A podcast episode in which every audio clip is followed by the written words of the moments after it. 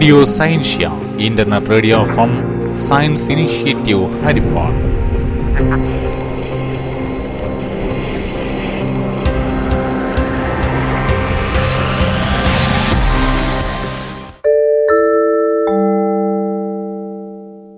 എല്ലാ ശ്രോതാക്കൾക്കും റേഡിയോ സയൻഷ്യയിലേക്ക് സ്വാഗതം.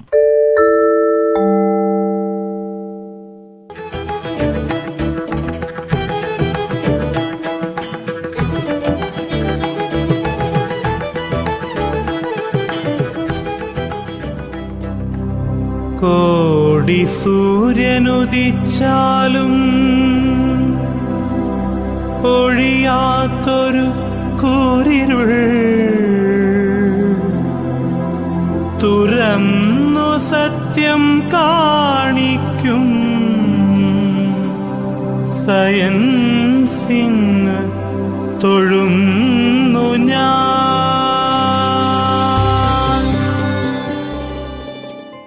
വാക്കും പൊരുളും.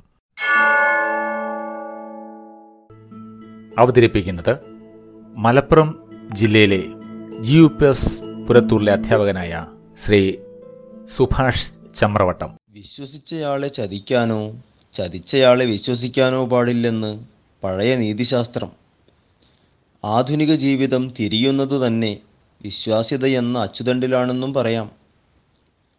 ബാങ്കിൽ ചെക്ക് ഒപ്പിട്ട് കൊടുത്തു കഴിഞ്ഞ് കാത്തു നിൽക്കുമ്പോൾ നിങ്ങൾക്ക് ഞാൻ പണം തന്നു കഴിഞ്ഞെന്ന് കാഷ്യർ പറഞ്ഞാൽ നാം എന്തു ചെയ്യും? എന്ന മട്ടിൽ ചിന്തിക്കുന്നവർക്ക് പണമിടപാട് അസാധ്യമാകും.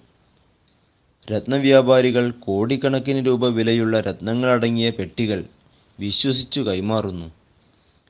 രാജ്യദ്രോഹികളായ കള്ളക്കടത്തുകാർക്ക് പരസ്പരം പരമാവധി വിശ്വാസമാണ്. ചരക്ക് തൂക്കിയോ എണ്ണിയോ നോക്കാതെയാണ് ഒളിച്ചു കൊടുക്കുന്നതും വാങ്ങുന്നതും. വിശ്വാസ്യത പുലർത്തുന്നവരുമായി ഇടപെടാൻ നാം ആഗ്രഹിക്കുന്നുവെന്ന് പറയുമ്പോൾ നമ്മെപ്പറ്റി അന്യർ അത്തരത്തിൽ ചിന്തിക്കത്തക്ക വിധമാണോ നമ്മുടെ പെരുമാറ്റമെന്ന് നാം തന്നെ പരിശോധിക്കേണ്ടതുണ്ട്. ഒരു ദിവസം കൊണ്ട് വിശ്വാസ്യത സൃഷ്ടിക്കുക അസാധ്യം. പക്ഷേ ദീർഘകാലം കഷ്ടപ്പെട്ട് നിർമ്മിച്ചെടുത്ത വിശ്വാസ്യത ഒരൊറ്റ നിമിഷം കൊണ്ട് കളഞ്ഞു കുളിക്കാൻ കഴിയും.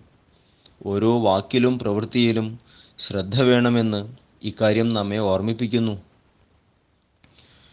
വിശ്വാസ്യത ഇല്ലാതായാൽ ബന്ധുക്കളും അയൽക്കാരും സഹപ്രവർത്തകരും മറ്റുമായി ഒത്തുപോകാൻ കഴിയില്ല. അയാൾ ഇങ്ങനെയേ ചെയ്യൂ അഥവാ ഇങ്ങനെ ചെയ്യില്ല എന്ന് നാം പലരെപ്പറ്റിയും ഉറച്ചു വിശ്വസിക്കുന്നു. എന്താണ് ഇതിന്റെ അടിസ്ഥാനം? സത്യസന്ധമായ പെരുമാറ്റം പുലർത്തിവരുന്ന മൂല്യങ്ങൾ കൃത്യനിർവഹണത്തിനുള്ള ശേഷി വാക്കുമാറ്റില്ല എന്ന നിഷ്ഠ എന്നിവയിൽ അധിഷ്ഠിതമായിരിക്കും ഏതൊരാളിന്റെയും വിശ്വാസ്യത. മറ്റു രംഗങ്ങളിലെന്ന പോലെ ജോലിസ്ഥലത്തും വിശ്വാസ്യത ഏറെ നിർണായകമാണ്. മേലധികാരികളെപ്പറ്റി പല ജീവനക്കാരും പരാതി പറയാറുണ്ട്. അദ്ദേഹം അയാളെ കണ്ണടച്ച് വിശ്വസിക്കുകയും ഏത് ഉത്തരവാദിത്തവും മടികൂടാതെ ഏൽപ്പിക്കുകയും ചെയ്യുന്നു. പക്ഷേ എന്നെ അദ്ദേഹം തഴയുകയാണ് എന്തു കുറ്റമാണ് ഞാൻ ചെയ്തത്? ഏൽപ്പിച്ച ജോലികളെല്ലാം പരമാവധി സമർപ്പണ ബുദ്ധിയോടെ സമർത്ഥമായി സമയത്ത് ചെയ്തു കൊടുക്കുന്നതിൽ നിങ്ങൾ ശുഷ്കാന്തി കാട്ടിയിരുന്നു എന്ന് വസ്തുനിഷ്ഠമായി സ്വയം വിലയിരുത്തി നോക്കുക. ജോലിയിലെ വീഴ്ച രണ്ട് തരത്തിലുണ്ട്. ചെയ്യേണ്ടത് ചെയ്യാതിരിക്കുക ചെയ്യേണ്ടാത്തത് ചെയ്യുക എന്നിങ്ങനെ. ഇക്കാര്യത്തിലെല്ലാം ശ്രദ്ധിച്ചു പ്രവർത്തിച്ചിരുന്നോ എന്ന് പരിശോധിച്ച് ആവശ്യമെങ്കിൽ തിരുത്തലുകൾ വരുത്താൻ ശ്രമിക്കാം. മേലധികാരികൾ തെറ്റിദ്ധാരണ കാരണം അവിശ്വസിക്കുന്ന സാഹചര്യം ഉണ്ടാവാം എന്നത് മറ്റൊരു കാര്യം. നാം നമ്മെ വിലയിരുത്തുന്നത് നമുക്ക് ചെയ്യാൻ കഴിയുമെന്ന് വിശ്വസിക്കുന്ന കാര്യങ്ങളുടെ അടിസ്ഥാനത്തിലാണ്. പക്ഷേ അന്യർ നമ്മെ വിലയിരുത്തുന്നതോ നാം ചെയ്തു കാട്ടിക്കഴിഞ്ഞ കാര്യങ്ങളുടെ അടിസ്ഥാനത്തിലും എന്ന കാര്യവും മനസ്സിൽ വയ്ക്കാം.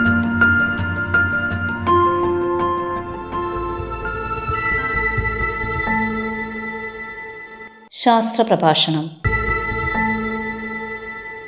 ഇന്നത്തെ ശാസ്ത്ര പ്രഭാഷണത്തിൽ ജൈവ ഘടികാരത്തെക്കുറിച്ച് സംസാരിക്കുന്നത് Thakazhi D B H S എസിലെ അധ്യാപികയായ ശ്രീമതി ബിന്ദു. ഭൂമിക്ക് ഒരു താളമുണ്ട്. ഒപ്പം ഈ ഭൂമിയിലെ എല്ലാ ജീവജാലങ്ങൾക്കും അതിന്റേതായ തനതു ജീവിത ശൈലികൾ ജീവിത ചര്യകളുണ്ട് ഓരോ ജീവിയുടെയും സ്വഭാവങ്ങൾ ജീവിത ചക്രങ്ങൾ ഈ താളത്തിനനുസരിച്ചാണ് രൂപപ്പെട്ടിരിക്കുന്നത്. ഇങ്ങനെ ജീവനുള്ളവർക്കെല്ലാം ഒരു ജൈവ ഘടികാരം അഥവാ ബയോളജിക്കൽ ക്ലോക്ക് ഉണ്ടെന്നർത്ഥം സസ്യങ്ങളിൽ പൂക്കൾ ഉണ്ടാകുന്നതും പൂക്കൾ വിടരുന്നതും അവ അടയുന്നതും പ്രകാശ സംശ്ലേഷണം നടത്തുന്നതും എല്ലാം ഈ ബയോളജിക്കൽ ക്ലോക്കിന്റെ പ്രത്യേകതകളാണ്. എന്നാൽ ചെമ്മീൻ ഞണ്ടു പോലുള്ള ജീവികളിൽ ജൈവ ഘടികാരം ചന്ദ്രനെ ആധാരമാക്കിയാണുള്ളത്. അതായത് അമാവാസിയും പൗർണമിയും കണക്കാക്കി അവരുടെ ജൈവ ഘടികാരം നിലനിൽക്കുന്നു. ചില ജീവികളിൽ ജീ അവരുടെ ജീവിതതാളത്തെ തീരുമാനിക്കുന്നത് കാലാവസ്ഥയാണ്. കാലാവസ്ഥയ്ക്കും ഒരു പങ്കുണ്ട് എന്ന അർത്ഥം ഹൈബർനേഷൻ ശിശിരനിദ്ര വിന്റർ സ്ലീപ്പ് എന്നിവ കേട്ട് കാണും. വാക്കുപോലെ തന്നെ ശിശിരത്തിൽ ശരീരപ്രവർത്തനങ്ങൾ മന്ദീഭവിപ്പിച്ച് നിയന്ത്രിച്ച് തണുപ്പിൽ നിന്നും രക്ഷ നേടാനായി ഉറക്കമാവുന്ന അവസ്ഥ. പാമ്പുകൾ തേനീച്ചകൾ ഇവ ഹൈബർനേറ്റ് ചെയ്യുന്ന ജീവികളാണ്. എന്നാൽ ഈസ്റ്റിവേഷൻ അഥവാ സമ്മർ സ്ലീപ്പ് ഇതിന് നേരെ വിപരീതവുമാണ്.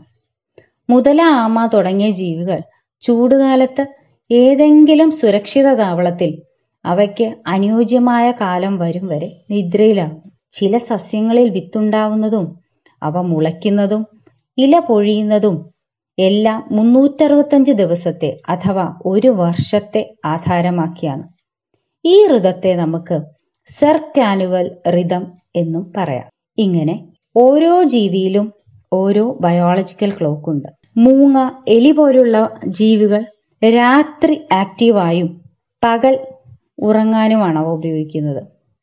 മനുഷ്യരിൽ ഈ ജൈവ ക്ലോക്കിന്റെ പ്രവർത്തനം ഇരുപത്തിനാല് മണിക്കൂറാണ്. നമ്മൾ പകൽ ആക്റ്റീവായും രാത്രി ഉറങ്ങാനും ഉപയോഗിക്കുന്നു. ഈ ജൈവ ഘടികാരത്തെ ബയോളജിക്കൽ ക്ലോക്കിനെ നിയന്ത്രിക്കുന്നത്. തലച്ചോറിലെ ഹൈപ്പോതലാമസിനടുത്തുള്ള ഒരു ചെറിയ ഗ്രന്ഥിയാണ്. പീനിയൽ ഗ്രന്ഥി എന്നാണ് ഈ അന്തസ്രാവ ഗ്രന്ഥിയുടെ പേര്. ഈ ഗ്രന്ഥി മെലറ്റോണിൻ എന്ന ഒരു ഹോർമോണിനെ ഉൽപ്പാദിപ്പിക്കുന്നു. ഈ ഹോർമോൺ നമ്മളിൽ ഒരു ഇരുപത്തിനാല് മണിക്കൂർ പ്രവർത്തിക്കുന്ന ബയോളജിക്കൽ ക്ലോക്ക് ഉണ്ടാക്കുന്നു. ഈ ബയോളജിക്കൽ ക്ലോക്ക് നമ്മളെ ഉറങ്ങാനും എഴുന്നേൽക്കുവാനും നമുക്ക് ഹോർമോൺ ഉൽപാദനത്തിനും രക്തസമ്മർദ്ദത്തിനെ നിയന്ത്രിച്ചു കൊണ്ടുപോകാനും ഒപ്പം എന്തിനേറെ നമ്മുടെ ഉപാപചയ പ്രവർത്തനങ്ങളെല്ലാം നിയന്ത്രിക്കാനും സഹായിക്കുന്നുണ്ട്. ഈ ജൈവ ഘടികാരം തന്നെയാണ് നമ്മളെ ഉറങ്ങാനും സഹായിക്കുന്നത്. നന്നായി ഉറങ്ങാൻ പറ്റാതായുള്ള അവസ്ഥകൾ നമുക്കറിയാം. അവ നമുക്ക് ചിന്തിക്കാൻ പോലും ആവില്ല. മനുഷ്യരിൽ ഈ ജൈവ ഘടികാരത്തിന്റെ താളം തെറ്റാറുണ്ട്. നമ്മൾ തെറ്റിക്കാറുണ്ട്. സമയവ്യത്യാസമുള്ള രാജ്യങ്ങളിൽ സഞ്ചരിക്കുമ്പോഴും ഷിഫ്റ്റ് ജോലി ചെയ്യുന്നവരിലും കടുത്ത മാനസിക സമ്മർദ്ദങ്ങളിൽ ഏർപ്പെടുന്നവരിലും ചില അസുഖങ്ങൾക്ക് മരുന്ന് കഴിക്കുന്നവരിലും എന്തിനേറെ ഈ ലോക്ക്ഡൗൺ കാലങ്ങളിലും നമ്മൾ നമ്മുടെ ജൈവ ഘടികാരത്തെ തെറ്റിച്ചു. അതുമൂലം പകലുറക്കം മടി ജോലി ചെയ്യാനുള്ള പ്രാപ്തിക്കുറവ് ശരീരം ചീർക്കുക നല്ല മാനസിക സമ്മർദ്ദം എല്ലാം നമ്മൾ അനുഭവിച്ചു. എങ്ങനെയൊക്കെയാണ് നമ്മൾ ഈ താളം തെറ്റിയ ജീവിതത്തെ തിരികെ കൊണ്ടുവരുന്നത്? ആദ്യം വേണ്ടത് ഉറച്ച തീരുമാനമാണ്. കൃത്യസമയങ്ങളിൽ ഉറങ്ങാനും ഉണരാനുമുള്ള ചിട്ടയായ തീരുമാനം. ഏഴെട്ട് മണിക്കൂർ ഉറക്കം നിർബന്ധമാക്കണം. സമീകൃതമായ ആഹാരം ചിട്ടയായ വ്യായാമം ഒപ്പം ലഹരിയോട് വിട. ഇവയൊക്കെ ജീവിതത്തിൽ ഉറപ്പാക്കണം. അങ്ങനെ തെളിമയോടെ ആരോഗ്യമുള്ള മനസ്സും ശരീരവുമായി ഒരു പുതിയ പ്രഭാതത്തിലേക്ക് നമുക്ക് ഉണർന്നെഴുന്നേൽക്കാം. നിങ്ങൾ കേട്ടത് ശാസ്ത്ര പ്രഭാഷണം അവതരിപ്പിച്ചത് Thakazhi D B H S എസിലെ അധ്യാപികയായ ശ്രീമതി ബിന്ദു.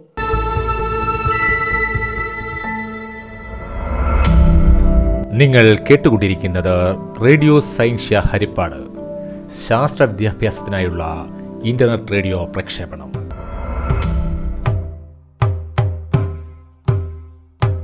സർഗലോകം.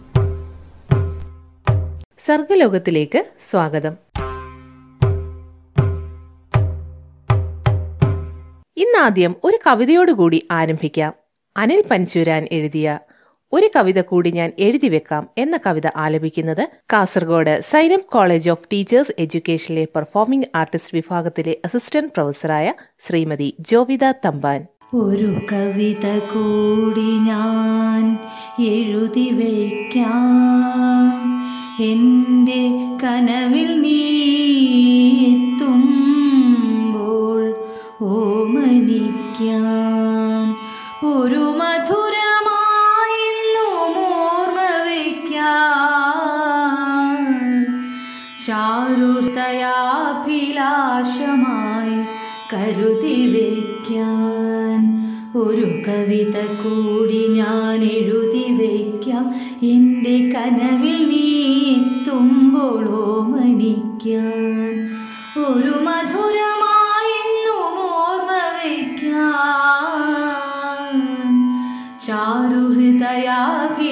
ചാരുഹൃദയാഭിലാഷമായി കരുതി വയ്ക്കാൻ. ഒരു കവിത കൂടി ഞാൻ എഴുതി വയ്ക്കാം. എന്റെ കനവിൽ നീ എത്തുമ്പോൾ ഓമനിക്കാം.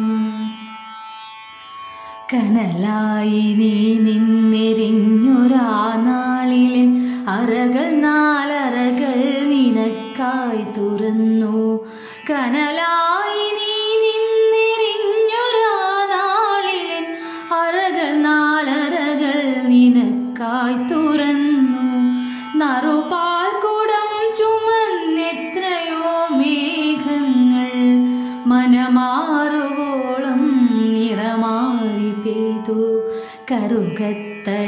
കറുകത്തടത്തിലെ മഞ്ഞിൻ കണം തൊട്ട് കണ്ണെഴുതുമാവയൽ കിളികൾ.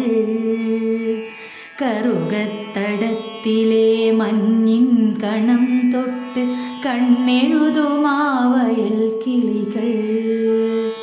ഓളം വകഞ്ഞെത്തുമോടി വള്ളത്തിനെ കാറ്റും അവച്ചൊന്നു പാടി.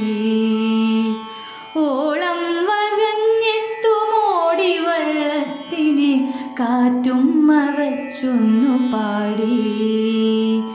ഒരു വിളിപ്പാടകലെ നിൽക്കും ത്രിസന്ധ്യകൾ അവിടെ കുട നിവർത്തുമ്പോൾ. ഒടുവിലെന്റാകത്തിൽ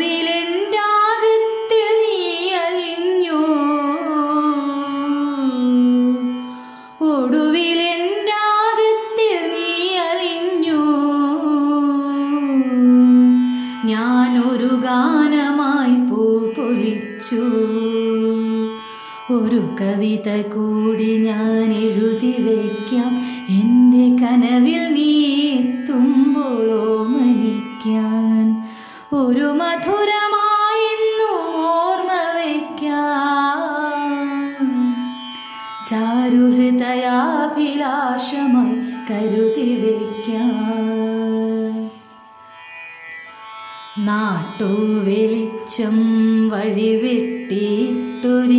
ഉഷമലരി പൂക്കുന്ന തൊടിയിൽ നാട്ടു വെളിച്ചം വഴിവെട്ടിയിട്ടൊരി ഉഷമലരി പൂക്കുന്ന തൊടിയിൽ മൺതരികളറിയാതെ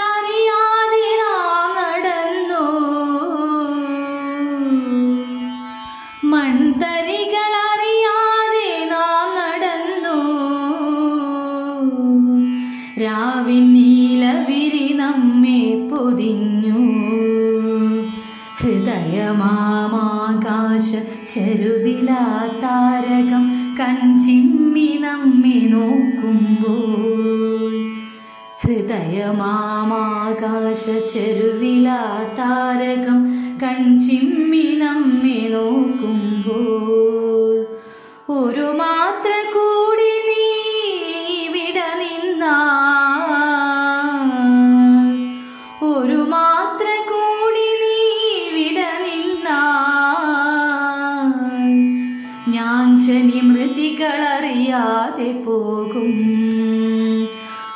കവിത കൂടി ഞാൻ എഴുതി വയ്ക്കാം എന്റെ കനവിൽ നീ തുമ്പോളോ മനിക്കാൻ ഒരു മധുരമായിരുന്നു ഓർമ്മ വയ്ക്കാൻ ചാരുഹൃദയാഭിലാഷമായി കരുതി വയ്ക്കാൻ ഒരു കവിത കൂടി ഞാൻ എഴുതി വയ്ക്കാം എന്റെ കനവിൽ നീ എത്തും.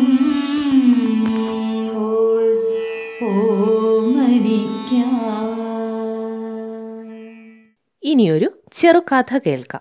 കഥ എഴുതി അവതരിപ്പിക്കുന്നത് വിയപുരം ഗവൺമെന്റ് ഹയർ സെക്കൻഡറി സ്കൂളിലെ അധ്യാപികയായ ശ്രീമതി മിനിമോൾ. കഥയുടെ പേര് പ്രവാസി നൊമ്പരം. ഞങ്ങളുടെ വരവിനായി കാത്തിരുന്ന ഒരു കാലം. നാടിനും വീടിനും വീട്ടുകാർക്കും ആഘോഷത്തിന്റെയും സന്തോഷത്തിന്റെയും കാലം. എല്ലാവരും ആ വരവ് സ്വപ്നം കണ്ടിരുന്നു. ഞങ്ങളിലെ ഉത്സവകാലം. എല്ലാം മറക്കുന്ന കാലം. ആ ദിനങ്ങളിൽ ചുട്ടുപഴുക്കുന്ന ചൂടിനെയും തണുത്തു മരവിപ്പിക്കുന്ന മഞ്ഞിനെയും മറക്കുന്നു. മാസങ്ങളോളവും വർഷങ്ങളോളവുമുള്ള കഷ്ടപ്പാടിനെയും ഞങ്ങളിലെ നൊമ്പരങ്ങളെയും കാറ്റിൽ പറത്തി യാത്രകളിലും വിരുന്നുകളിലും ആചാരാനുഷ്ഠാനങ്ങളിലും മുഴുകി കുറച്ചുനാൾ ഉല്ലസിക്കുന്നു. അതുവരെയുള്ള കഷ്ടപ്പാടിന്റെ ആകത്തുകയായ പെട്ടി പൊട്ടിക്കുമ്പോൾ എല്ലാരിലും സന്തോഷം. പരാതികളും പരിഭവങ്ങളും ഉണ്ടെങ്കിലും ആവേശത്തോടെ അത് സ്വീകരിക്കുന്നത് കാണുമ്പോൾ അതുവരെ അനുഭവിച്ച കഷ്ടപ്പാടുകൾ മനസ്സിന് കുളിർമ നൽകുന്ന അനുഭവങ്ങളായി മാറുന്നു. ഞങ്ങൾ എപ്പോഴും നാട്ടുകാരുടെ കണ്ണിൽ ഷെയ്ക്ക് വീട്ടുകാർക്ക് എണ്ണപ്പാടങ്ങളുടെ ഉടമസ്ഥൻ. സംഭാവനകളുടെയും സഹായങ്ങളുടെയും നാളുകൾ. അങ്ങനെ എല്ലാവർക്കും പ്രിയമുള്ളവരായി. ഇന്ന് ഈ ചിന്തകൾക്ക് മാറ്റമുണ്ടായി. ഞങ്ങളുടെ വരവ് നാടിനും വീടിനും ദുസ്വപ്നമാകുന്നു വാനോളം വാഴ്ത്തിയവരും മാറോട് ചേർത്തവരും പേടിയോടെ അകലങ്ങളിലേക്ക് അകറ്റി നിർത്തുന്നു. കഷ്ടപ്പാടിന്റെ ആകത്തുകയായ സമ്മാനങ്ങൾ പുച്ഛത്തോടെ ദൂരത്തേക്ക് വലിച്ചെറിയുന്നു. എവിടെയാണ് പിഴവ് സംഭവിച്ചത്? സ്വർഗതുല്യമായ നാ മലയാള നാടിനെ ബംഗാളിയുടെ കയ്യിൽ ഏൽപ്പിച്ച മരുഭൂമിയിൽ വിദേശി എന്ന നാമകരണത്തിൽ പറന്നതോ? പഴമയുടെ സുഖത്തിൽ നിന്ന് പുതുമയുടെ ലോകത്തിലേക്ക് മാറിയതോ? മരുഭൂമിയിൽ ഉണ്ണാതെയും ഉറങ്ങാതെയുമുള്ള കഷ്ടപ്പാടിനെയും നൊമ്പരങ്ങളെയും ആരെയും അറിയിക്കാതെ സുൽത്താനായി മാറിയതോ? അതോ കണ്ണടയ്ക്കുന്നതിന് മുമ്പ് മക്കളുടെ പരിചരണം ലഭിക്കാതെ പോയ മാതാപിതാക്കൾ കണ്ണീരിന്റെ ശാപമോ? ഒന്നോർക്കുക കാലം ഇന്ന് ഞങ്ങളിൽ ഓരോന്ന് പഴിചാരി മറയും. അപ്പോഴും ഞങ്ങളിലെ നൊമ്പരങ്ങൾ കനൽക്കട്ടകളായി മനസ്സിലുണ്ടാവും. ആരും കാണാത്ത കനൽക്കട്ടകളായി. ഇതോടുകൂടി സർഗലോകം ഇവിടെ അവസാനിക്കുന്നു. നിങ്ങളുടെ സൃഷ്ടികൾ അയക്കേണ്ട വാട്സപ്പ് നമ്പർ ഒമ്പത് നാല് പൂജ്യം പൂജ്യം രണ്ട് ഒമ്പത് ആറ് രണ്ട് രണ്ട് ഒമ്പത്. നമ്പർ ഒരിക്കൽ കൂടി ഒമ്പത് നാല് പൂജ്യം പൂജ്യം രണ്ട് ഒമ്പത് ആറ് രണ്ട് രണ്ട് ഒമ്പത്. വീണ്ടും കാണാം. നന്ദി.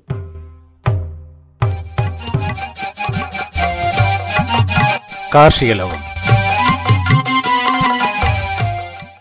കാർഷിക ലോകത്തിൽ മണ്ണിന്റെ പോഷകദായക ശേഷി വർദ്ധിപ്പിക്കുവാനും മണ്ണിലെ സൂക്ഷ്മജീവികളുടെ എണ്ണം കൂട്ടുവാനും സസ്യങ്ങളുടെ വളർച്ചയ്ക്കും അടുക്കളയിൽ നിന്നൊരു വളക്കൂട്ട് എന്നതിനെക്കുറിച്ച് സംസാരിക്കുന്നത് മാവേലിക്കര ഗവൺമെന്റ് ജി എച്ച് എസിലെ അധ്യാപികയായ ശ്രീമതി സുജാത അനിൽകുമാർ. നിത്യജീവിതത്തിൽ വളരെ പ്രധാനപ്പെട്ട സ്ഥാനമാണ് പച്ചക്കറികൾക്ക്. ആഹാരത്തിന്റെ പോഷകമൂല്യം വർദ്ധിപ്പിക്കാനും ആസ്വാദ്യതയ്ക്കും ഉള്ള ഒരു സ്രോതസ്സാണ് പച്ചക്കറികൾ. ഒരു വ്യക്തിയുടെ ശാരീരിക ആരോഗ്യം നിലനിർത്തുന്നതിന് ദൈനംദിനം ശരാശരി മുന്നൂറ് ഗ്രാം പച്ചക്കറിയെങ്കിലും കഴിക്കണമെന്നാണ് ലോകാരോഗ്യ സംഘടന നിർദ്ദേശിച്ചിട്ടുള്ളത്. എന്നാൽ നമ്മുടെ പച്ചക്കറി ഉപയോഗം ശരാശരി മുപ്പത് ഗ്രാം മാത്രമാണ്. പോഷക സമൃദ്ധമായ ധാരാളം പച്ചക്കറികൾ നാം വീട്ടുവളപ്പിൽ തന്നെ ഉൽപ്പാദിപ്പിച്ച് ഉപയോഗിക്കേണ്ടിയിരിക്കുന്നു.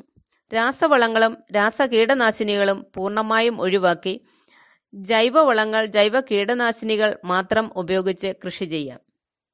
മണ്ണിന്റെ സ്വാഭാവികത നിലനിർത്തി പ്രകൃതിയിൽ നിന്നും കിട്ടുന്ന ജൈവിക വസ്തുക്കളെ ഉൾപ്പെടുത്തി മണ്ണിന്റെ വളക്കൂറും ഉൽപാദനശേഷിയും കാലാകാലങ്ങളിലേക്ക് നിലനിർത്തുകയും പരിസ്ഥിതി മലിനീകരണം പരമാവധി കുറച്ചും കൃഷി ചെയ്യുന്നതിനാണ് ജൈവവളങ്ങൾ ഉപയോഗിക്കുന്നത്. ഒരു ചെടി വളർന്ന് വലുതായി പുഷ്പിച്ച് കായ്ഫലം തരണമെങ്കിൽ അതിന് വിവിധ ഘട്ടങ്ങളിലായി പതിനാറോളം മൂലകങ്ങളുടെയും പോഷകങ്ങളുടെയും ആവശ്യമുണ്ട്. അതിൽ ചിലതെല്ലാം മണ്ണിൽ സ്വതന്ത്രമായി ലഭിക്കും. എന്നാൽ ചിലത് നാം വളമായി നൽകേണ്ടി വരും. മണ്ണ് പരിശോധനയിലൂടെ മണ്ണിൽ അടങ്ങിയിരിക്കുന്ന പോഷകങ്ങളുടെയും ധാതുക്കളുടെയും അളവ് മനസ്സിലാക്കാൻ നമുക്ക് കഴിയും. കമ്പോസ്റ്റ് വളങ്ങൾ പച്ചിലവളം മീൻവളം തുടങ്ങിയ വളരെയധികം ജൈവവളങ്ങൾ ഉണ്ടെങ്കിലും നമ്മുടെ അടുക്കളത്തോട്ടത്തിലേക്ക് ഉപയോഗശൂന്യമായ പച്ചക്കറികൾ ചേർത്ത് നിർമ്മിക്കാൻ കഴിയുന്ന ഒരു ജൈവ വളക്കൂട്ട് നമുക്കിന്ന് പരിചയപ്പെടാം. ഒരു വലിയ മൺകലമോ അടച്ചുവെക്കാൻ കഴിയുന്ന ഒരു ബക്കറ്റോ നമുക്ക് ഇതിനായി ഉപയോഗിക്കാം. ബക്കറ്റാണ് ഉപയോഗിക്കുന്നതെങ്കിൽ അതിന്റെ അടിഭാഗത്തിന് അല്പം മുകളിലായി ഒരു ദ്വാരം ഇട്ടുകൊടുക്കുക പച്ചക്കറി അവശിഷ്ടങ്ങളിൽ നിന്ന് ഊർന്നുവരുന്ന ജലാംശം പുറത്തേക്ക് പോകാൻ ഈ ദ്വാരം സഹായിക്കും. വായു സഞ്ചാരത്തിനായി ബക്കറ്റിൽ അങ്ങിങ്ങായി ചെറിയ ദ്വാരങ്ങൾ ഇട്ടുകൊടുക്കുന്നതും നന്നായിരിക്കും. മൺകലമാണ് ഉപയോഗിക്കുന്നതെങ്കിൽ ദ്വാരമിടേണ്ടതിന്റെ ആവശ്യം വരുന്നില്ല. ഇനി ഇതിലേക്ക് അഞ്ഞൂറ് ഗ്രാം ഉൾക്കൊള്ളുന്ന ഒരു കപ്പ് നിറയെ മേൽമണ്ണെടുത്ത് ഇടുക. മേൽമണ്ണിന് മുകളിലായി കുറച്ച് കരിയിലകൾ ഇട്ടുകൊടുക്കുക. കരിയിലകൾക്ക് മുകളിലായി പച്ചക്കറി വേസ്റ്റും മുട്ടത്തോടും തേയിലക്കൊന്തും ഇടാം. വേവിച്ച ആഹാര സാധനങ്ങൾ മീനിന്റെയും ഇറച്ചിയുടെയും അവശിഷ്ടങ്ങൾ ഒന്നും തന്നെ ഇതിലേക്ക് ഇടാതിരിക്കാൻ പ്രത്യേകം ശ്രദ്ധിക്കുക. പച്ചക്കറി വേസ്റ്റിന് മുകളിലായി കുറച്ച് പച്ചിലകൾ ഇടുക. വേലിക്കൊന്നയുടെ ഇലകളും മറ്റു ചെടികളുടെ ഇലകളും ഇതിനായി ഉപയോഗിക്കാം. പച്ചിലയിൽ ധാരാളം നൈട്രജൻ ഫോസ്ഫറസ് പൊട്ടാഷ് എന്നിവ അടങ്ങിയിരിക്കുന്നു. പച്ചിലകൾക്ക് മുകളിലായി അരക്കപ്പ് മണ്ണ് വിതറിയതിനു ശേഷം അഞ്ചോ ആറോ സ്പൂൺ തൈര് ഒഴിച്ചു കൊടുക്കാം തൈര് ഒഴിച്ചു കൊടുത്തതിന് ശേഷം അല്പം വെള്ളം തളിച്ച് അരക്കപ്പ് മണ്ണും കൂടി വിതറി പാത്രം അടച്ചു വയ്ക്കാം ഓരോ ദിവസവും അടുക്കളയിലുണ്ടാകുന്ന പച്ചക്കറി വേസ്റ്റ് ഇതിലേക്ക് നിക്ഷേപിക്കുക. രണ്ടാഴ്ച കൂടുമ്പോൾ ഇത് ഒന്ന് ഇളക്കി കൊടുക്കുക. ഇളക്കുമ്പോൾ അതിനുള്ളിൽ കാണപ്പെടുന്ന ചെറുജീവികളെ നശിപ്പിക്കാതിരിക്കാൻ പ്രത്യേകം ശ്രദ്ധിക്കുക. ബക്കറ്റിന്റെ ഹോളിൽ കൂടി ഒഴുകിവരുന്ന ജലം ഒരു നല്ല വളമായി നേർപ്പിച്ച് ഉപയോഗിക്കാവുന്നതാണ്. അറുപത് ദിവസം കൊണ്ട് ഇതെല്ലാം നന്നായി പൊടിഞ്ഞ് വളമായി മാറിയിട്ടുണ്ടാവും. ഇത് നമുക്ക് എല്ലാ ചെടികൾക്കും ഇട്ട് ചെടിയുടെ വളർച്ചയെ ത്വരിതപ്പെടുത്താം. രണ്ടോ മൂന്നോ ബക്കറ്റോ മൺകലമോ ഉണ്ടെങ്കിൽ നമുക്ക് ഈ രീതിയിൽ വളം നിർമ്മിക്കാൻ കഴിയും. നമ്മുടെ വീട്ടിൽ വേസ്റ്റ് ആവുന്ന പച്ചക്കറികൾ മുറ്റത്തും പറമ്പിലേക്കും വലിച്ചെറിഞ്ഞ് പരിസരം മലിനമാകാതെ അടുക്കളത്തോട്ടത്തിലേക്ക് ആവശ്യമായ ജൈവവളമായി മാറ്റാൻ സാധിക്കും. സൂക്ഷ്മജീവികളുടെ എണ്ണം കൂട്ടി സസ്യങ്ങൾക്ക് വളർച്ച ഉറപ്പാക്കാൻ കഴിയുന്നതിന് ഈ വളം സഹായിക്കും. ചെടികളുടെ ആരോഗ്യകരമായ വളർച്ചയ്ക്ക് ആവശ്യമായ എല്ലാ മൂലകങ്ങളും ഇതിൽ അടങ്ങിയിരിക്കുന്നു. ഇപ്രകാരം അടുക്കളത്തോട്ടത്തിലൂടെ വിഷരഹിതമായ പച്ചക്കറികൾ വീട്ടിലുണ്ടാക്കി ആരോഗ്യം ഉറപ്പാക്കാം. കാർഷിക ലോകം ഇവിടെ സമാപിക്കുന്നു.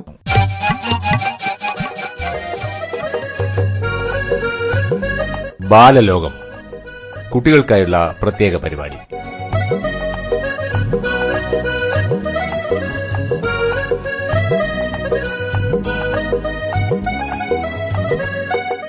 എല്ലാ കൊച്ചു കൂട്ടുകാർക്കും ബാലലോകത്തിലേക്ക് സ്വാഗതം.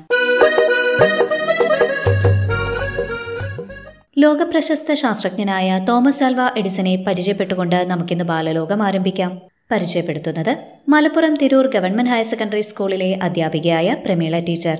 കൂട്ടുകാരെ നിങ്ങൾ തോമസ് ആൽവ എഡിസനെ കുറിച്ച് കേട്ടിട്ടില്ലേ? അതെ ഇലക്ട്രിക് ബൾബ് കണ്ടുപിടിച്ച എഡിസൺ തന്നെ. ലോകം കണ്ട മികച്ച ശാസ്ത്രജ്ഞരിൽ ഒരാളായ എഡിസന്റെ ബാല്യകാലത്തിലെ ഒരു സംഭവമാണ് ഇവിടെ പങ്കുവയ്ക്കുന്നത്. ആയിരത്തി എണ്ണൂറ്റി നാൽപ്പത്തിയേഴ് ഫെബ്രുവരി പതിനൊന്നിന് മിലാനിലെ ഒഹിയോ എന്ന സ്ഥലത്ത് സാമുവൽ എഡിസന്റെയും നാൻസി എലിയട്ട് എഡിസന്റെയും ഏഴാമത്തെ മകനായിട്ടാണ് തോമസ് ആൽവ എഡിസൺ ജനിച്ചത്. ഇലക്ട്രിക് ബൾബ് കൂടാതെ motion picture electrographic vote recorder phonograph തുടങ്ങിയ അനേകം കണ്ടുപിടുത്തങ്ങൾ എഡിസന്റേതായിട്ടുണ്ട്.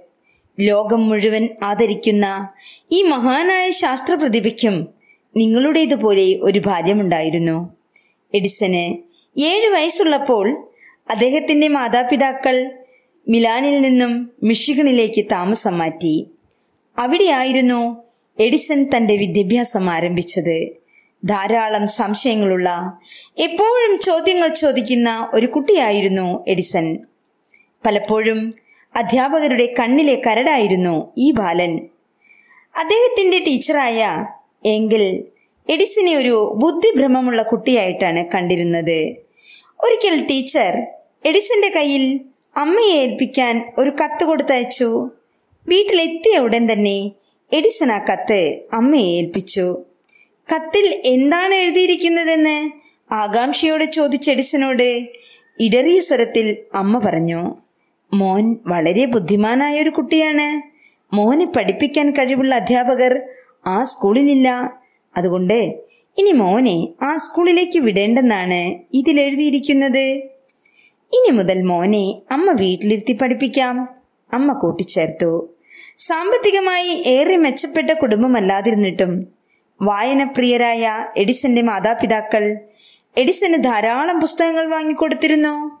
സയൻസ് പുസ്തകങ്ങളും ആ കൂട്ടത്തിലുണ്ടായിരുന്നു. അവ വായിച്ച് എഡിസൺ സ്വന്തമായി പരീക്ഷണങ്ങൾ നടത്താൻ ആരംഭിച്ചു. ക്രമേണ അദ്ദേഹത്തിന്റെ മുറി ഒരു പരീക്ഷണശാലയായി തീർന്നു. തന്റെ പരീക്ഷണങ്ങളുടെ വിജയത്തിനായി എഡിസൺ കഠിന പ്രയത്നം ചെയ്തു. പലപ്പോഴും പരാജയം തന്നെയായിരുന്നു ഫലം. തനിക്ക് ലഭിക്കുന്ന പോക്കറ്റ് മണിയെല്ലാം തന്റെ പരീക്ഷണശാലയിലേക്ക് ആവശ്യമുള്ള രാസവസ്തുക്കളും മറ്റും വാങ്ങുവാനാണ് എഡിസൺ ചെലവഴിച്ചത്. ഒരു പരീക്ഷണത്തിൽ എഡിസൺ ആയിരം തവണ വരെ പരാജയപ്പെട്ടതായി പറയുന്നുണ്ട്. പക്ഷേ അദ്ദേഹം ഒരിക്കലും നിരാശപ്പെടുകയോ പരിശ്രമം ഉപേക്ഷിക്കുകയോ ചെയ്തിരുന്നില്ല. താൻ ആയിരം പുതിയ വഴികളിലൂടെ സഞ്ചരിച്ചു എന്നാണ് അദ്ദേഹം പറയുന്നത്. കൂട്ടുകാരെ നമ്മളായിരുന്നെങ്കിൽ എന്ത് ചെയ്യുമായിരുന്നു? ആദ്യ പരാജയത്തിൽ തന്നെ നിരാശപ്പെട്ട് ഉദ്യമത്തിൽ നിന്ന് പിന്മാറുമായിരുന്നു അല്ലേ? ഇവിടെയാണ് നാം എഡിസനെ മാതൃകയാക്കേണ്ടത്. ഓരോ തവണ പരാജയപ്പെടുമ്പോഴും കൂടുതൽ ഉത്സാഹത്തോടെ വിജയത്തിനായി അദ്ദേഹം പരിശ്രമിക്കുമായിരുന്നു. നിരന്തരമായ പരിശ്രമവും കഠിനാധ്വാനവുമാണ് എഡിസനെ മഹാനായ ഒരു ശാസ്ത്രജ്ഞനാക്കി മാറ്റിയത്. കാലം കടന്നുപോയി. ലോകം ആദരിക്കുന്ന മഹാശാസ്ത്ര പ്രതിഭയായി എഡിസൺ മാറി. ഒരിക്കൽ അദ്ദേഹത്തിന് പഴയ പുസ്തകങ്ങൾക്കിടയിൽ നിന്ന് ഒരു ഡയറി കിട്ടി. മരിച്ചുപോയ തന്റെ അമ്മയുടെ ഡയറി. വെറുതെ മറിച്ചു നോക്കുന്നതിനിടയിൽ മടക്കി വെച്ച ഒരു കുറിപ്പടി അദ്ദേഹം കണ്ടു. വർഷങ്ങൾക്ക് മുമ്പ് അമ്മയ്ക്ക് നൽകാൻ സ്കൂളിൽ നിന്ന് തന്ന കുറിപ്പടിയാണതെന്ന് അദ്ദേഹം തിരിച്ചറിഞ്ഞു. അത് തുറന്നു വായിച്ച എഡിസൺ മണിക്കൂറുകളോളം കരഞ്ഞെന്നാണ് പറയുന്നത്. അതിൽ ഇങ്ങനെയായിരുന്നു എഴുതിയിരുന്നത്. നിങ്ങളുടെ മണ്ടനും ബുദ്ധിഭ്രമം ബാധിച്ചതുമായ മകനെ ഇനി ഇവിടെ പഠിപ്പിക്കാൻ കഴിയില്ല? നാളെ മുതൽ മകനെ സ്കൂളിലേക്ക് അയക്കരുത്. കണ്ണീർ തുടച്ച് ഒടുവിൽ എഡിസൺ പറഞ്ഞു അതെ തോമസ് ആൽവ എഡിസൺ ഒരു മണ്ടനായിരുന്നു. അദ്ദേഹത്തെ ലോകം ആദരിക്കുന്ന മഹാനാക്കി മാറ്റിയത് അമ്മയായിരുന്നു. കൂട്ടുകാരെ തിരുമണ്ടൻ എന്ന് പറഞ്ഞ് സ്കൂളിൽ നിന്നും പുറത്താക്കിയ എഡിസനാണ് പിന്നീട് നിരവധി കണ്ടുപിടുത്തങ്ങളുടെ പിതാവായി തീർന്നത്. ഇരുട്ടിലായിരുന്ന ലോകത്തെ വെളിച്ചം കാണിച്ച മഹാൻ നമ്മളും പല കുറവുള്ളവരാകാം. പലരും നമ്മളെ കഴിവില്ലാത്തവരായും മണ്ടന്മാരായും കരുതുന്നുണ്ടാകാം. അവിടെയൊന്നും നിരാശപ്പെട്ടും സങ്കടപ്പെട്ടും കഴിയേണ്ടവരല്ല നമ്മൾ. ഒന്നല്ലെങ്കിൽ മറ്റൊരു കഴിവ് നമുക്കുണ്ടാകും. എല്ലാവരും പഠനത്തിൽ സമർത്ഥരായിരിക്കില്ല. ചിലർക്ക് പാടാൻ ചിലർക്ക് വരയ്ക്കാൻ വേറെ ചിലർക്ക് നൃത്തം ചെയ്യാൻ മറ്റു ചിലർക്ക് ചില കളികളിൽ ഒക്കെ ആയിരിക്കാം താല്പര്യവും കഴിവും. നമ്മുടെ പരിമിതികളെ മറികടക്കാനും കഴിവുകൾ കണ്ടെത്തി വളർത്തിയെടുക്കാനും നമുക്ക് കഴിയണം. എഡിസനെ പോലെ നിരന്തരവും കഠിനവുമായ പരിശ്രമം നമുക്കാവശ്യമാണ്. പരാജയം ഒന്നിന്റെയും അവസാനമല്ല. വിജയത്തിലേക്കുള്ള ചവിട്ടുപടിയായി പരാജയത്തെ നാം മാറ്റിയെടുക്കണം. എന്താ? കൂട്ടുകാർ റെഡിയല്ലേ? നിങ്ങൾക്കും എഡിസനെ പോലെ ചരിത്രത്തിൽ ഇടം നേടേണ്ടേ? നമുക്കൊന്ന് ശ്രമിച്ചാലോ? തോമസ് ആൽവ എഡിസൺ എന്ന മഹാനായ ശാസ്ത്രപ്രതിഭയെ കൂട്ടുകാർ പരിചയപ്പെട്ടല്ലോ. നമുക്കിനി B V L P S ആനാരിയിലെ അധ്യാപികയായ മഞ്ജു ടീച്ചർ അവതരിപ്പിക്കുന്ന ഒരു ഓട്ടംതുള്ളൽ കേൾക്കാം. കൂട്ടുകാരെ നാലാം ക്ലാസ്സിലെ മലയാളത്തിലെ ആരു പഠിപ്പിക്കും എന്ന പാഠഭാഗം ഓർമ്മയുണ്ടോ? നിങ്ങൾ നാടകമായും സംഭാഷണമായും സ്കിറ്റായും ഒക്കെ ഇത് ക്ലാസ്സിൽ ചെയ്തു കാണും. നമുക്കിന്ന് അതൊരു തുള്ളൽ പാട്ടായി കേട്ടാലോ? പൗരാണിക കഥകൾ മാറ്റിയിട്ടിന്നൊരു ബീർബൽ കഥയുര ചെയ്യാം ഞാനേ. പൗരാണിക കഥകൾ മാറ്റിയിട്ടിന്നൊരു ബീർബൽ കഥയുര ചെയ്യാം ഞാനേ. മഹേഷ് ദാസ് എന്നൊരു ബ്രാഹ്മണ നാമം ബീർബലതാക്കിയത് അക്ബർ രാജൻ. മഹേഷ് ദാസ് എന്നൊരു ബ്രാഹ്മണ നാമം ബീർബലതാക്കിയത് അക്ബർ രാജൻ പാണ്ഡിത്യത്തിൽ ഇവനെ വെല്ലാൻ പാരിലിതാരും പിറന്നേയില്ല. പാണ്ഡിത്യത്തിൽ ഇവനെ വെല്ലാൻ പാരിലിതാരും പിറന്നേയില്ല. പ്രശ്നമതേതാണെങ്കിലും ഒരു വഴി ബീർബൽ പക്കലിലുണ്ടതു തീർച്ച. പ്രശ്നമതേതാണെങ്കിലും ഒരു വഴി ബീർബൽ പക്കലിലുണ്ടതു തീർച്ച. കൊട്ടാരത്തിലെ മട്ടുപ്പാവിൽ അങ്ങും ഇങ്ങുമുലാത്തും നേരം. കൊട്ടാരത്തിലെ മട്ടുപ്പാവിൽ അങ്ങും ഇങ്ങുമുലാത്തും നേരം. പണ്ഡിതർ തന്നുടെ ഭാഷ്യം കേൾക്കാൻ കൗതുകമേറിയ അക്ബർ രാജന് പണ്ഡിതർ തന്നുടെ ഭാഷ്യം കേൾക്കാൻ കൗതുകമേറിയൊരക്ബർ രാജന് കണ്ണും കാതും കൂർപ്പിച്ചിട്ടു ശ്രവിച്ചു ശ്രദ്ധിച്ച അക്ബർ രാജൻ കണ്ണും കാതും കൂർപ്പിച്ചിട്ടു ശ്രവിച്ചു ശ്രദ്ധിച്ച അക്ബർ രാജൻ എട്ടും പൊട്ടും തിരിയാട ഒരു കുട്ടി കണക്കെ നിന്നു രാജൻ. എട്ടും പൊട്ടും തിരിഞ്ഞിടാത്തൊരു കുട്ടി കണക്കെ നിന്നു രാജൻ. ചക്രവർത്തി നമുക്കോ പോരാ പാണ്ഡിത്യം അതേ ശേഷം പോരാ. ചക്രവർത്തി നമുക്കോ പോരാ പാണ്ഡിത്യം അതശേഷം പോരാ.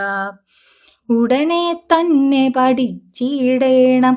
അറിവിൻ കടലതു വറ്റിക്കേണം. ഉടനെ തന്നെ പഠിച്ചിടേണം. അറിവിൻ കടലതു വറ്റിക്കേണം. മനസ്സിലുറച്ചിട്ടുത്തരവിട്ടു. വേണ്ടതു ചെയ്യൂ ബീർബൽ നീയും. മനസ്സിലുറച്ചിട്ടുത്തരവിട്ടു. വേണ്ടതു ചെയ്യൂ ബീർബൽ നീയും. വീതിയിലൊക്കെ വിളംബരമെത്തി പണ്ഡിതരെത്തു കൊട്ടാരത്തിൽ. വീഥികളൊക്കെ വിളംബരമെത്തി പണ്ഡിതരെത്തു കൊട്ടാരത്തിൽ. അറിവുകൾ രാജനു മുന്നിൽ നിരത്തു സമ്മാനങ്ങൾ വാരി കൂട്ടു അറിവുകൾ രാജനു മുന്നിൽ നിരത്തു സമ്മാനങ്ങൾ വാരിക്കൂട്ടു. കേട്ടവർ കേട്ടവർ ഓടിക്കൂടി ദർബാർ ഹാളിൽ കോലാഹലമായി.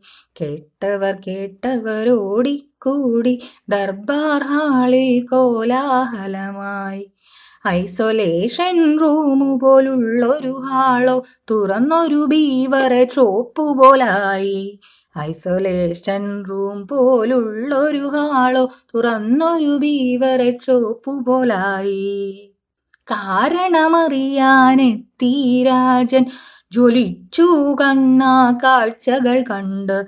കാരണമറിയാനെത്തി രാജൻ ജ്വലിച്ചു കണ്ണാ കാഴ്ചകൾ കണ്ട്. വെള്ളരി പോലെ വെളുത്തൊരു വകനം തക്കാളി കണക്കെ ചുമന്നു തുടുത്തു. വെള്ളരി പോലെ വെളുത്തൊരു വകനം തക്കാളി കണക്കെ ചുമന്നു തുടുത്തു. അലറി വിളിച്ചു ബീർബൽ ബീർബൽ എന്താണ് എന്താണിതിൻ പൊരുൾ? ചൊല്ലുക വേഗം. അലറി വിളിച്ചു ബീർബൽ ബീർബൽ എന്താണ് എന്താണിതിൻ പൊരുൾ? ചൊല്ലുക വേഗം. പുഞ്ചിരിയോടെ വണങ്ങി ബീർബൽ സൂത്രക്കാരൻ കൗശലരാജൻ. പുഞ്ചിരിയോടെ വണങ്ങി ബീർബൽ സൂത്രക്കാരൻ കൗശലരാജൻ. ഉത്തരവിനുള്ളുത്തരമിതു തിരുമനസേ കോപം ഉള്ളിലൊതുക്കു. ഉത്തരവിനുള്ളുത്തരമിതു തിരുമനസേ കോപം ഉള്ളിലൊതുക്കൂ. പള്ളിക്കൂട പിള്ളാരിവിടെ തുള്ളിച്ചാടിയിട്ടെത്തിയതെന്താ? പള്ളിക്കൂട പിള്ളാരിവിടെ തുള്ളിച്ചാടിയിട്ടെത്തിയതെന്താ? പാണ്ഡിത്യം പകർന്നിടാനോ ഇത് പറയുക പരിഹസിച്ചിടുകയാണോ? പാണ്ഡിത്യം പകർന്നിടാനോ ഇത് പറയുക പരിഹസിച്ചിടുകയാണോ? മണിക്കൂറോളം മണ്ണിൽ മറന്നു കളിയാടാനറിയാമോ രാജ? മണിക്കൂറോളം മണ്ണിൽ മറന്നു കളിയാടാനറിയാമോ രാജ? ചോദ്യം കേട്ടിട്ടന്തം വിട്ടു പറഞ്ഞു രാജൻ വയ്യേ വയ്യ. ചോദ്യം കേട്ടിട്ടന്തം വിട്ടു പറഞ്ഞു രാജൻ വയ്യേ വയ്യ. തുച്ഛമാം തുട്ടാൽ വീടതു കാക്കാൻ അറിയാമോ എന്നായി വീട്ടമ്മ. തുച്ഛമാം തുട്ടാൽ വീടതു കാക്കാൻ അറിയാമോ എന്നായി വീട്ടമ്മ. വിളകൾ വിതയ്ക്കാൻ കൊയ്യാൻ അവയുടെ നേരവും കാലവും പറയൂ കർഷകർ. വിളകൾ വിതയ്ക്കാൻ കൊയ്യാൻ അവയുടെ നേരവും കാലവും പറയൂ കർഷകർ. പടക്കം പടപട പൊട്ടും പോലെയുതിർന്നു ചോദ്യശരങ്ങൾ പിന്നെ. പടക്കം പടപട പൊട്ടും പോലെയുതിർന്നു ചോദ്യശരങ്ങൾ പിന്നെ. ഉൽപ്പന്നത്തിനു മുന്തിയ വിലയതു കിട്ടും വിപണിയറിയാമോ രാജൻ? ഉൽപ്പന്നത്തിനു മുന്തിയ വിലയതു കിട്ടും വിപണിയറിയാമോ രാജൻ? പച്ചപ്പുല്ലുകൾ തിങ്ങും മേടുകൾ എവിടെ കാണും പറയൂ രാജൻ. പച്ചപ്പുല്ലുകൾ തിങ്ങും മേടുകൾ എവിടെ കാണും പറയൂ രാജൻ. പട്ടിൽ പറ്റിയിരിക്കും കറയതു കളയുവതെങ്ങിനെ ചൊല്ലൂ രാജൻ. പട്ടിൽ പറ്റിയിരിക്കും കറയതു കളയുവതെങ്ങനെ ചൊല്ലൂ രാജൻ. ചന്തമെറുന്നൊരു ചിത്രം പോലെ അക്ഷരമെഴുതാൻ അറിയാമോ പ്രഭു? ചന്തമെറുന്നൊരു ചിത്രം പോലെ അക്ഷരമെഴുതാൻ അറിയാമോ പ്രഭു? ആക്രി പെറുക്കി നടക്കും ഞങ്ങൾ കൊണ്ടൊരു ചോദ്യം മറുപടി നൽകൂ. ആക്രി പെറുക്കി നടക്കും ഞങ്ങൾ കൊണ്ടൊരു ചോദ്യം മറുപടി നൽകൂ. പാഴ്വസ്തുക്കളിൽ വേണ്ടതു തിരിയാൻ അറിയാമെങ്കിൽ പറയൂ രാജൻ. പാഴ്വസ്തുക്കളിൽ വേണ്ടതു തിരിയാൻ അറിയാമെങ്കിൽ പറയൂ രാജൻ. അരിശം കയറിയൊരക്ബർ രാജൻ ആക്രോശിച്ചു ഇല്ല ഇല്ല. അരിശം കയറിയൊരക്ബർ രാജൻ ആക്രോശിച്ചു ഇല്ല ഇല്ല. കത്തും കനലിൽ ശീതളധാര പോലെ എത്തി ബീർബൽ തന്നുടെ വചനം. കത്തും കനലിൽ ശീതളധാര പോലെ എത്തി ബീർബൽ തന്നുടെ വചനം. എല്ലാം അറിയുന്നവനൊന്നില്ല ഒന്നും അറിയാത്തവനുമതില്ല. എല്ലാം അറിയുന്നവനൊന്നില്ല ഒന്നും അറിയാത്തവനുമതില്ല. വിശിഷ്ട ഗുണങ്ങളതുണ്ടെല്ലാവർക്കും ഗുരുവും ശിഷ്യനും ഒരുവനാകാം. വിശിഷ്ട ഗുണങ്ങളതുണ്ടെല്ലാവർക്കും ഗുരുവും ശിഷ്യനും ഒരുവനാകാം. മരണം വരെയും തുടരാം പഠനം അറിവിന്നറ്റമനന്തതയറിയൂ. മരണം വരെയും തുടരാം പഠനം അറിവിന്നറ്റമനന്തതയറിയൂ. അല്ലലകന്നോരക്ബർ രാജൻ പുഞ്ചിരി തൂകി പൗർണമി പോലെ. അല്ലലകന്നോരക്ബർ രാജൻ പുഞ്ചിരി തൂകി പൗർണമി പോലെ. സമ്മാനങ്ങളുമായി മടങ്ങി സന്തോഷത്താൽ പ്രജകളതെല്ലാം സമ്മാനങ്ങളുമായി മടങ്ങി സന്തോഷത്താൽ പ്രജകളതെല്ലാം അഭിനന്ദിച്ചു ആശ്ലേഷിച്ചു ബീർബലിൻ വൈഭവത്തെയും വണങ്ങി. അഭിനന്ദിച്ചു ആശ്ലേഷിച്ചു ബീർബലിൻ വൈഭവത്തെയും വണങ്ങി. കൂട്ടരെ ബീർബലിൻ വാക്കുകളോർക്കുക എന്നും വിദ്യാർത്ഥികളായിടുക കൂട്ടരെ വീർബലിൻ വാക്കുകളോർക്കുക എന്നും വിദ്യാർത്ഥികളായിടുക എന്നും വിദ്യാർത്ഥികളായിടുക അറിവിൻ മുത്തുകൾ വാരിക്കൂട്ടുക എന്നും വിദ്യാർത്ഥികളായിടുക അറിവിൻ മുത്തുകൾ വാരിക്കൂട്ടുക. ഇനി ഒരു കഥ കേട്ടാലോ? ഉണ്ണിക്കുട്ടനും കൊറോണയും അവതരിപ്പിക്കുന്നത് B V L P S ആനാരിയിലെ മൂന്നാം ക്ലാസ്സിൽ പഠിക്കുന്ന കൊച്ചു കൂട്ടുകാരിയായ നിധി. ഞാൻ ഇന്നിവിടെ അവതരിപ്പിക്കുന്ന കഥയുടെ പേരാണ് ഉണ്ണിക്കുട്ടനും കൊറോണയും പതിവ് പോലെ ഉണ്ണിക്കുട്ടൻ രാവിലെ എഴുന്നേറ്റു. അവധിക്കാലമാണെങ്കിലും അവൻ ശീലങ്ങളൊന്നും മാറ്റിയിട്ടില്ല. പ്രഭാത കൃത്യങ്ങൾ നടത്തിയതിനു ശേഷം അവൻ അടുക്കളയിലേക്ക് ചെന്നു. ഉണ്ണിക്കുട്ടൻ എഴുന്നേറ്റോ? ചപ്പാത്തി പരത്തുന്നതിനിടയിൽ അമ്മ ചോദിച്ചു. ദാ ചായ കുടിക്ക്. അമ്മ ഫ്ലാസ്കിൽ നിന്നും ചായ പകർന്നു. അമ്മേ ചേച്ചി എവിടെ? ചായ ഊതി കുടിക്കുന്നതിനിടയിൽ അവൻ ചോദിച്ചു. അവൾ അപ്പുറത്ത് ചെടി നനയ്ക്കുകയാകും. ചായ കുടിച്ചിട്ട് അവൻ ചേച്ചിയുടെ അടുത്തേക്ക് ചെന്നു. ചേച്ചി ഞാൻ സഹായിക്കണോ?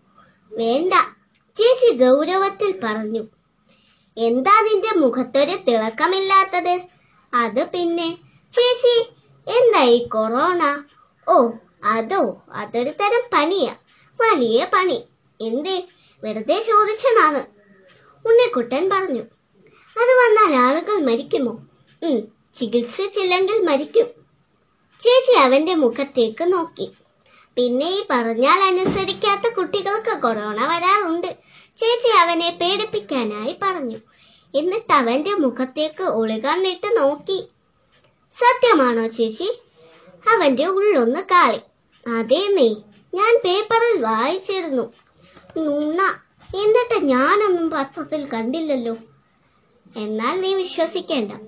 ചേച്ചി അപ്പുറത്തേക്ക് പോയി. അന്ന് മുഴുവൻ ഉണ്ണിക്കുട്ടന്റെ മനസ്സിൽ നിറയെ കൊറോണയായിരുന്നു. രാത്രിയിൽ പതിവില്ലാതെ അവൻ ചേച്ചിയെ കെട്ടിപ്പിടിച്ചു കിടന്നു. എപ്പോഴോ അവൻ ഉറങ്ങിപ്പോയി. പെട്ടെന്ന് ഒരു ഭീകര സ്വത്തം ചുവന്ന തൊടുത്ത നാവ് നീട്ടിക്കൊണ്ട് അവന്റെ അടുത്തേക്ക് പാഞ്ഞു വരുന്നത് പോലെ തോന്നി. ഒരു നിമിഷം അവന് ശബ്ദം പുറത്തു വന്നില്ല. ഒടുവിൽ അവൻ നിലവിളിച്ചു. അമ്മേ കൊറോണ കൊറോണ. എന്താ പറ്റി ഉണ്ണിക്കുട്ട? ചേച്ചി അവനെ വിളിച്ചുണർത്തി. അത് അത് അത് പിന്നെ അവൻ പറയാൻ പാടുപെട്ടു. അമ്മ അമ്മ അടുത്ത മുറിയിൽ നിന്നും ഓടിയെത്തി. എന്ത് പറ്റി മോനെ? ഓ ഒന്ന് പേടിച്ചതാന്ന് ചേച്ചി പറഞ്ഞു. അമ്മേ കൊറോണ എന്നെ പേടിക്കാൻ വന്നു. കൊറോണയോ? അമ്മ അവനെ വാരിയെടുത്തു. എന്റെ മോനെ ആരും പിടിക്കില്ല. ഇന്ന് അമ്മയുടെ കൂടെ മോൻ കിടന്നുറങ്ങിയാൽ മതി. കേട്ടോ? അവൻ മൂളിക്കൊണ്ട് അമ്മയുടെ ചുമരിലേക്ക് ചാഞ്ഞു. കൂട്ടുകാരെ പരിപാടികളൊക്കെ ഇഷ്ടപ്പെട്ട് കാണുമെന്ന് കരുതുന്നു. ബാലലോകം ഇന്നിവിടെ സമാപിക്കുന്നു. നമുക്ക് നാളെ വീണ്ടും കാണാം.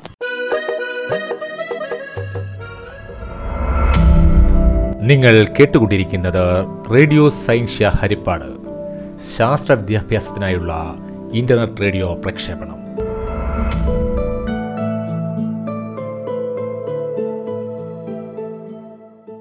ഇനിയൊരു പ്രഭാഷണം കേൾക്കാം.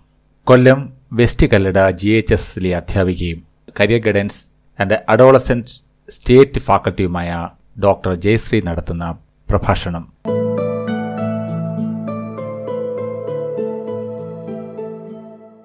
ആശയവിനിമയ ശേഷി അഥവാ ഇഫക്റ്റീവ് കമ്മ്യൂണിക്കേഷൻ നമ്മുടെ ഉള്ളിലുള്ള വികാരങ്ങൾ ചിന്തകൾ ആശയങ്ങൾ എന്നിവ മറ്റുള്ളവരിലേക്ക് ഫലപ്രദമായി സംവേദനം ചെയ്യാനുള്ള കഴിവാണ് ആശയവിനിമയ ശേഷി അഥവാ ഇഫക്റ്റീവ് കമ്മ്യൂണിക്കേഷൻ.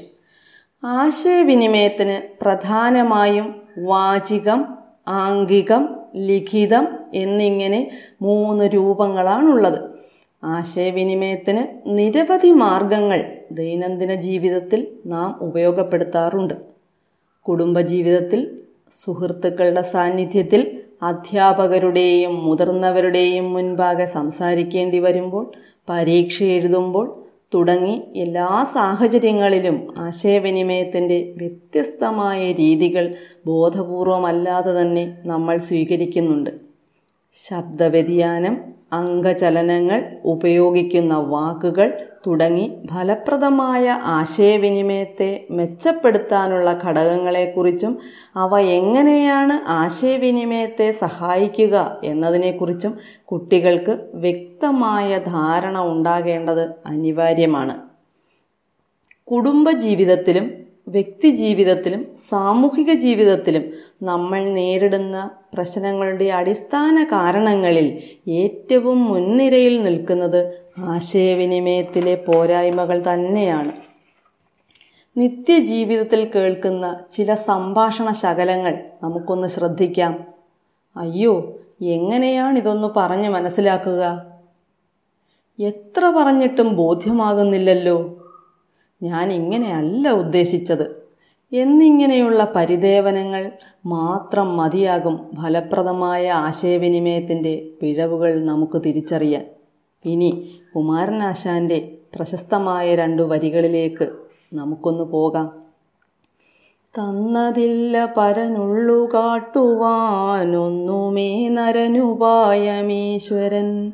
ഇന്നു ഭാഷയിതപൂർവമെങ്ങഹോ വന്നുപോം പിഴയുമർത്ഥശങ്കയാൽ എന്ന കുമാരനാശാന്റെ വരികൾ സൂചിപ്പിക്കുന്നത് മറ്റൊരാളോട് തന്റെ ഹൃദയം തുറന്നു കാട്ടുവാൻ അഥവാ തന്റെ ഉള്ളിലുള്ള വികാര വിചാരങ്ങളെ അതുപോലെ സംവേദനം ചെയ്യാൻ കഴിയാത്ത പ്രതിസന്ധിയെക്കുറിച്ച് തന്നെയാണ്. ഫലപ്രദമായി ആശയവിനിമയം നടത്താനുള്ള ശേഷിയാണ് ഒരു വ്യക്തിയുടെ ജീവിത വ്യവഹാരങ്ങളുടെ മികവ് നിർണയിക്കുന്നത് പഠനകാര്യങ്ങളിലെ ബുദ്ധിമുട്ടുകൾ അധ്യാപകരെ അറിയിക്കുന്നതിന് വ്യക്തിപരമായ പ്രശ്നങ്ങൾ മാതാപിതാക്കളോടും അധ്യാപകരോടും തുറന്നു പറയുന്നതിന് കൂട്ടുകാരുടെ നേട്ടങ്ങളിൽ അവരെ അഭിനന്ദിക്കുന്നതിന് ക്രിയാത്മകമായി വിമർശിക്കുന്നതിന് കൂട്ടുകാരുമായുള്ള പ്രശ്നങ്ങൾ പരിഹരിക്കുന്നതിന് സംശയ നിവാരണത്തിന് സ്വന്തം ആശയങ്ങളും ചിന്തകളും വികാരങ്ങളും പ്രകടിപ്പിക്കുന്നതിന് പ്രലോഭനങ്ങളെ നേരിടുന്നതിന് അഭിമുഖങ്ങളിലും മത്സര പരീക്ഷകളിലും വിജയിക്കുന്നതിന് എന്തിനേറെ ജീവിതത്തിന്റെ സമസ്ത സൗന്ദര്യവും ആസ്വദിച്ചനുഭവിക്കുന്നതിന് ഫലപ്രദമായി ആശയവിനിമയം ചെയ്യാനുള്ള നൈപുണി സ്വായത്തമാക്കേണ്ടത് അനിവാര്യമാണ്. ചുരുക്കത്തിൽ ആശയവ്യക്തത ശബ്ദവ്യത്യാസം ആശയസ്ഫുടത ഒഴുക്ക് എന്നിവ വാക്കുകളിലൂടെയുള്ള ആശയവിനിമയത്തിന് അനിവാര്യമാണ്. ശ്രോതാക്കളുടെ പ്രതികരണങ്ങളിൽ നിന്നാണ് ആശയവിനിമയം ഫലപ്രദമായോ ഇല്ലേ എന്ന് നമുക്ക് മനസ്സിലാക്കാൻ കഴിയുന്നത്. താവും ശ്രോതാവും തമ്മിലുള്ള ആശയവിനിമയം ഫലപ്രദമായി നടക്കുകയാണെങ്കിൽ വ്യക്തിജീവിതത്തിലും സാമൂഹിക ജീവിതത്തിലും കുടുംബജീവിതത്തിലും നമ്മൾ നേരിടുന്ന മിക്ക പ്രശ്നങ്ങൾക്കും പരിഹാരമാകുമെന്ന് ഉറപ്പാണ്. അതിനാൽ തന്നെ രക്ഷിതാക്കളും അധ്യാപകരും കുട്ടികളിൽ ആശയവിനിമയ ശേഷി എന്ന ജീവിത നൈപുണി വളർത്തിയെടുക്കേണ്ടത് അവരുടെ ജീവിത വിജയത്തിന് അനിവാര്യമാണ്. നിങ്ങൾ ഇതുവരെ കേട്ടത് ഡോക്ടർ വിജയശ്രീ നടത്തിയ പ്രഭാഷണം.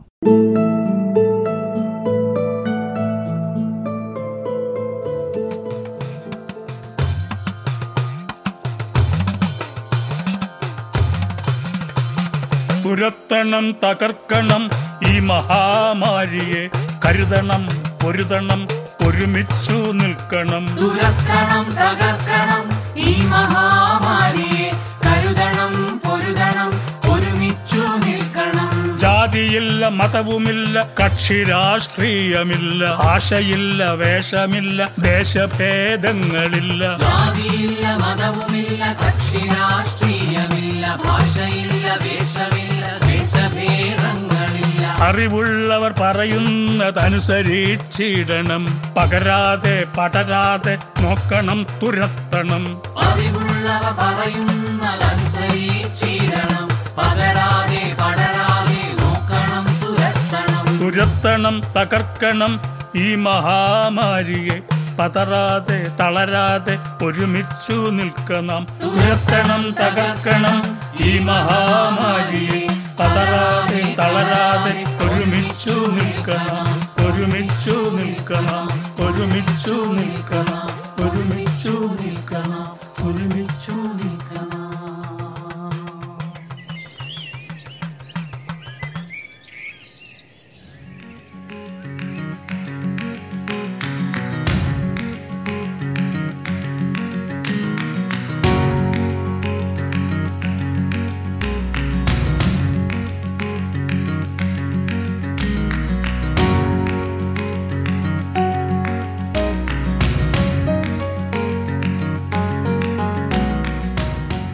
ഇതോടുകൂടി ഇന്നത്തെ പരിപാടികൾ ഇവിടെ അവസാനിക്കുകയാണ് പരിപാടികൾ തയ്യാറാക്കി സഹായിക്കുന്നതിലേക്ക് എല്ലാ അധ്യാപകരുടെയും സഹകരണം പ്രതീക്ഷിക്കുന്നു. നാളെ വീണ്ടും കാണാം. നന്ദി നമസ്കാരം. തുറന്നു സത്യം കാണിക്കും. സയൻ സയൻസിന് തൊഴുന്നു ഞാൻ.